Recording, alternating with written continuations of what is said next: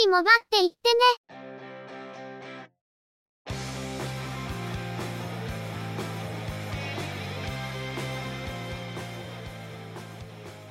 この番組は、モバイル通信に関する技術や業界の動向についてのニュース、IT ガジェットについての情報などの話題を中心にご紹介しています。この番組内でのおしゃべりは、すべて合成音声でお送りしております。多少お聞き苦しい箇所もあるかと思いますが、あしからずご容赦ください。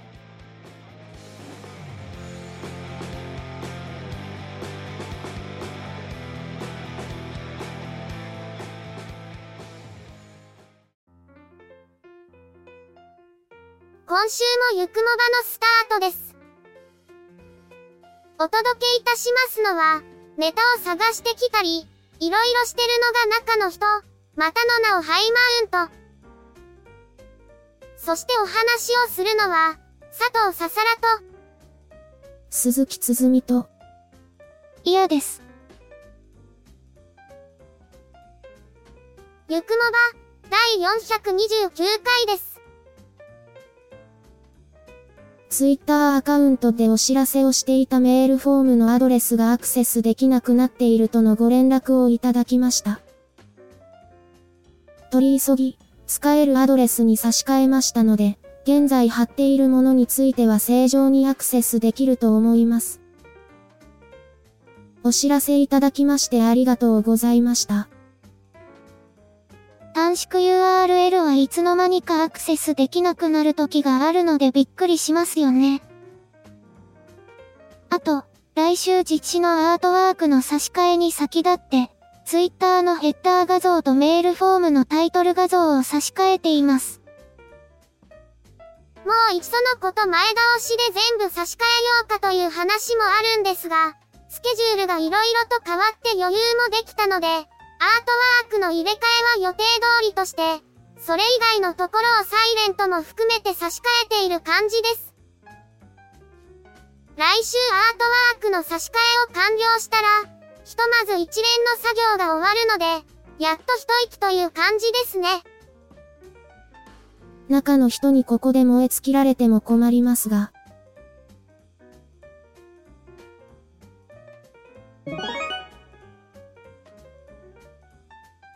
それでは、今回のニュースです。シャオミは、公式ツイッターアカウントにおいて、レッドミーノート12シリーズの発表を予告しました。日本時間の3月24日の発表となるようです。また同じく公式ツイッターアカウントで、3月16日にエントリーモデルの新機種の発表を予告。16日にエントリーモデル、レッドミー 12C を発売しました。メモリー 3GB、ストレージ 64GB モデルが19,800円。メモリー 4GB、ストレージ 128GB モデルが23,800円という低価格での販売となります。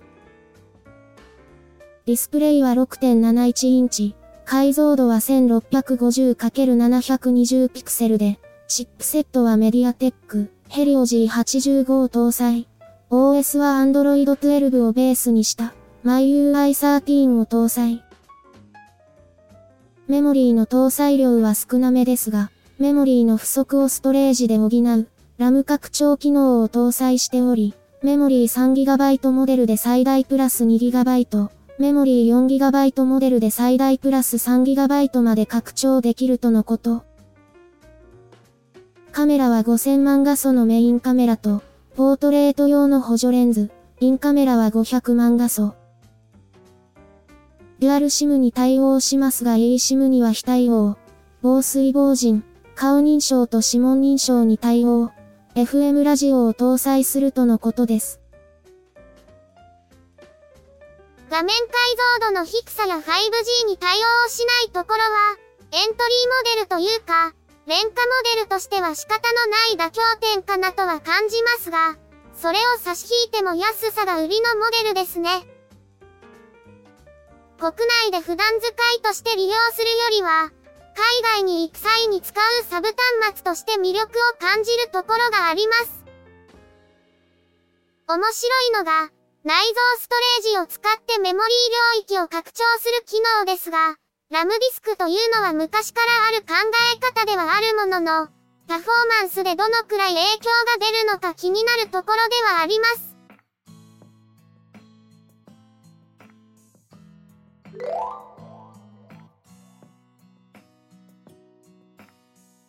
3はサプライは、ライトニングコネクターと USB Type-C コネクター両方を搭載した USB メモリーを発売しました。容量は 128GB、256GB、512GB。iPhone や iPad に直接挿して利用でき、専用の iOS アプリを使うとデータのバックアップや復元を簡単に行えるとのことです。ライトニング端子と USB Type-A 端子を持った製品は従来からありましたが、Type-C 端子を持つ製品が出たことで、iPad でも利用できるようになったのは大きいですね。iPhone の画像や動画のデータを、クラウドに頼らず一気に取り出したい時がたまにあるので、そういう場面で重宝しそうです。ただ、USB メモリーとしてはちょっとお高いのが気になるところですね。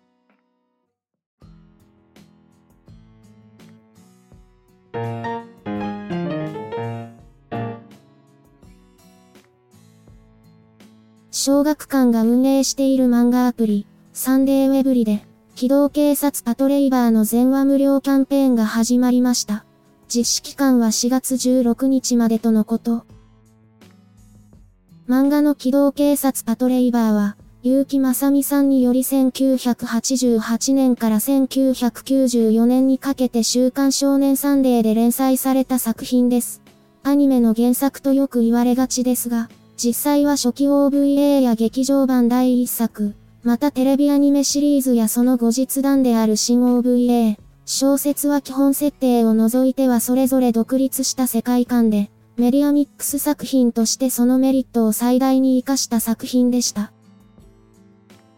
先日、BSTBS の番組、X 年後の関係者たちで、結城さんのほか、メカニックデザインの伊豆淵豊さん、脚本の伊藤和則さん、プロデューサーの牧太郎さんが出演し、パトレイバーのプロジェクトの裏話をする回が放送され、この回は TVer で3月22日の正午まで視聴できるとのこと。パトレイバーはプロジェクトが立ち上がってから35年を迎えており、現在は最新作が準備中とのことです。ーは中の人に影響を与えた作品ですが、パトレイバーを見ていなかったらコンピューターや通信技術に興味を持つことはなかっただろうと、中の人はよく言っています。初期 OVA はブロックバスター価格と言われていて、当時の相場のおよそ半額で販売されていて、アクシアのカセットテープの CM が入っていました。テレビアニメ版は当初2クールの放送予定だったものが4クールに伸びたことで、第3クールからは漫画版のグリフォン編のエピソードを取り入れることになりますが、この過程で当初はアニメに登場していなかった熊上武雄巡査部長が登場することになりました。逆に、初期 OVA からテレビアニメの第2クールまで登場していたカヌカクランシー巡査部長は漫画版に登場していなかったんですが、後半でニューヨーク市警の刑事としてゲスト出演することになります。このほか、漫画版の廃棄物13号のエピソードは、劇場版第3作、ウェイステッド13のモチーフになりましたが、主役が刑事2人に置き換わって特殊二課の出番が最後の方だけになるなど、漫画版の流れは抑えつつもほぼ別物のストーリーになっています。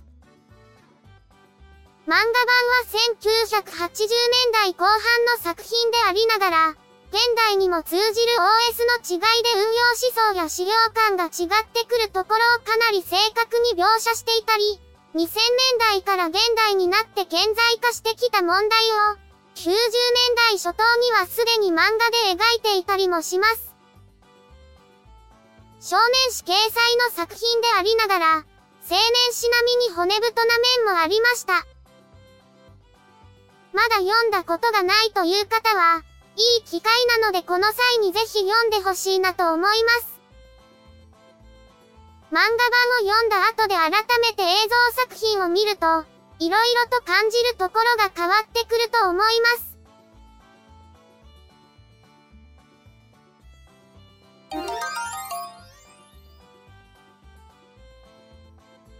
Google のプロジェクトゼロチームは、2022年後半から2023年初めにかけてのサムスン製エクシノスモデムに、18件のゼロデイ脆弱性があることを報告し、このうち最も深刻な4つの脆弱性は、インターネット経由によるベースバンドへの攻撃でリモートコードの実行が可能で、それを実証したとのことです。通常であれば標準の公開ポリシーに従って脆弱性をベンダーへ報告後、一定期間を経て公開するとのことですが、今回のベースバンドのリモートコード実行の脆弱性については、悪用したい攻撃者にとってかなり有利な条件になってしまうため、ポリシーの例外を設けて開示を遅らせたとのこと。該当機種に Google の Pixel 6及び Pixel 7シリーズが含まれていますが、これについては修正パッチを3月に提供済み、サムスン製などの他社製デバイスについては修正パッチが提供されるまで、デバイスの設定で Wi-Fi 通話及びボルテをオフにすることで、ベースバンドリモートコード実行の脆弱性から保護できるとのこと。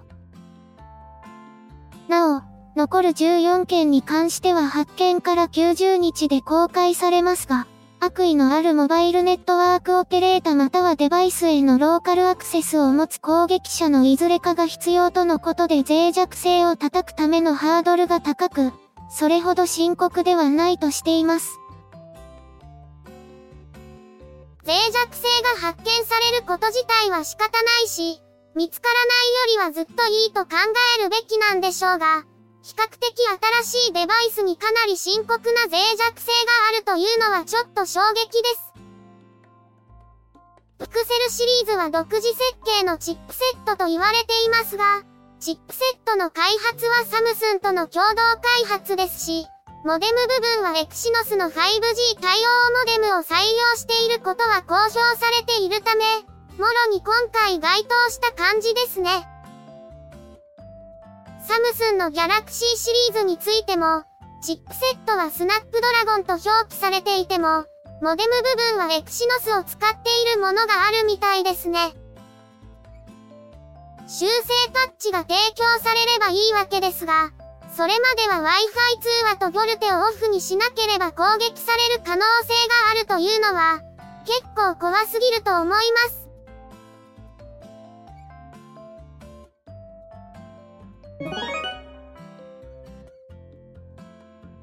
今回のニュースは以上です。久々のニュース4本体制でお送りしています。先日、中の人は鹿児島に出張で出かけていたんですが、路面電車でビザのタッチ決済が使えるようになっていました。システムは三井住友カードのステラトランジットのようですが、3月28日からはビザ以外の国際カードのタッチ決済に対応し、全車両に拡大するとか。来年度から中の人の出張はほぼ現金建て替えがなくなりますね。タッチレス決済やカード決済で済ませられるのが増えるのはいいんですが、その費用生産のシステムが使いにくいとちょっとめんどくさいですね。決済データがシステムに反映されるまでにタイムラグがありますが、宿泊費などはホテル側のシステムと決済システムとの間のラグもあるので、場合によってはかなり反映に時間がかかってしまうことがあるらしく、何日も前のデータが全然反映されなくてやきもきさせられるんですよね。特に月末の締めのタイミングとぶつかってしまうと、早く反映してくれないと処理が止まってしまうという、結構辛いことになってしまいます。今月初めの中の人の話ですね。急いでる時に限ってデータが反映されなくて、全然急いでない時のデータほど即時反映されるのは、あれはなんでなんでしょう？データ反映のタイムラグは仕方ないとして、それを手続きするシステムの使い勝手は、どうしても気になるところです。正規の操作をしているのに予想外の警告メッセージが出たりすると、途方に暮れますし。これまた今月初めの中の人の話ですね。これから生産システムを整備される会社様、または新しいシステムへの刷新を計画されている会社様は、社員さんのためにぜひとも使い勝手の良いシステムを選定していただきたいなと思う次第です。